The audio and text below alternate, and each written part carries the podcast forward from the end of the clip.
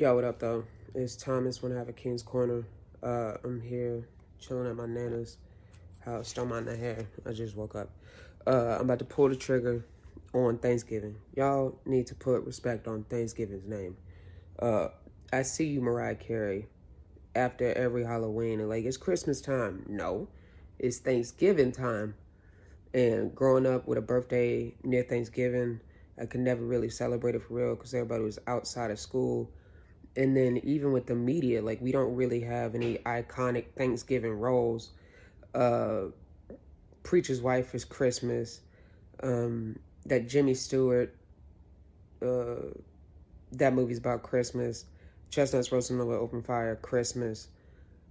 Even the Charlie Brown uh, specials, you know, the Halloween one, you know about Christmas, but nobody really thinks about the Thanksgiving one. So what I say is put some respect on Thanksgiving's name. And I feel like a lot of these music artists need to come up with some good Thanksgiving songs because I can't really think of one.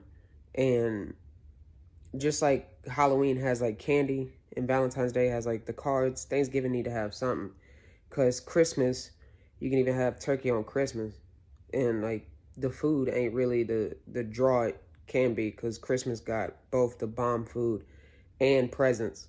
So what I recommend is that everybody starts a, a, Thanksgiving tradition. So mine is watching the Thanksgiving episode on Master of None, and I'm about to watch all the Friendsgivings on Friends. So let me know what y'all holiday traditions are and if y'all really care about Thanksgiving like that.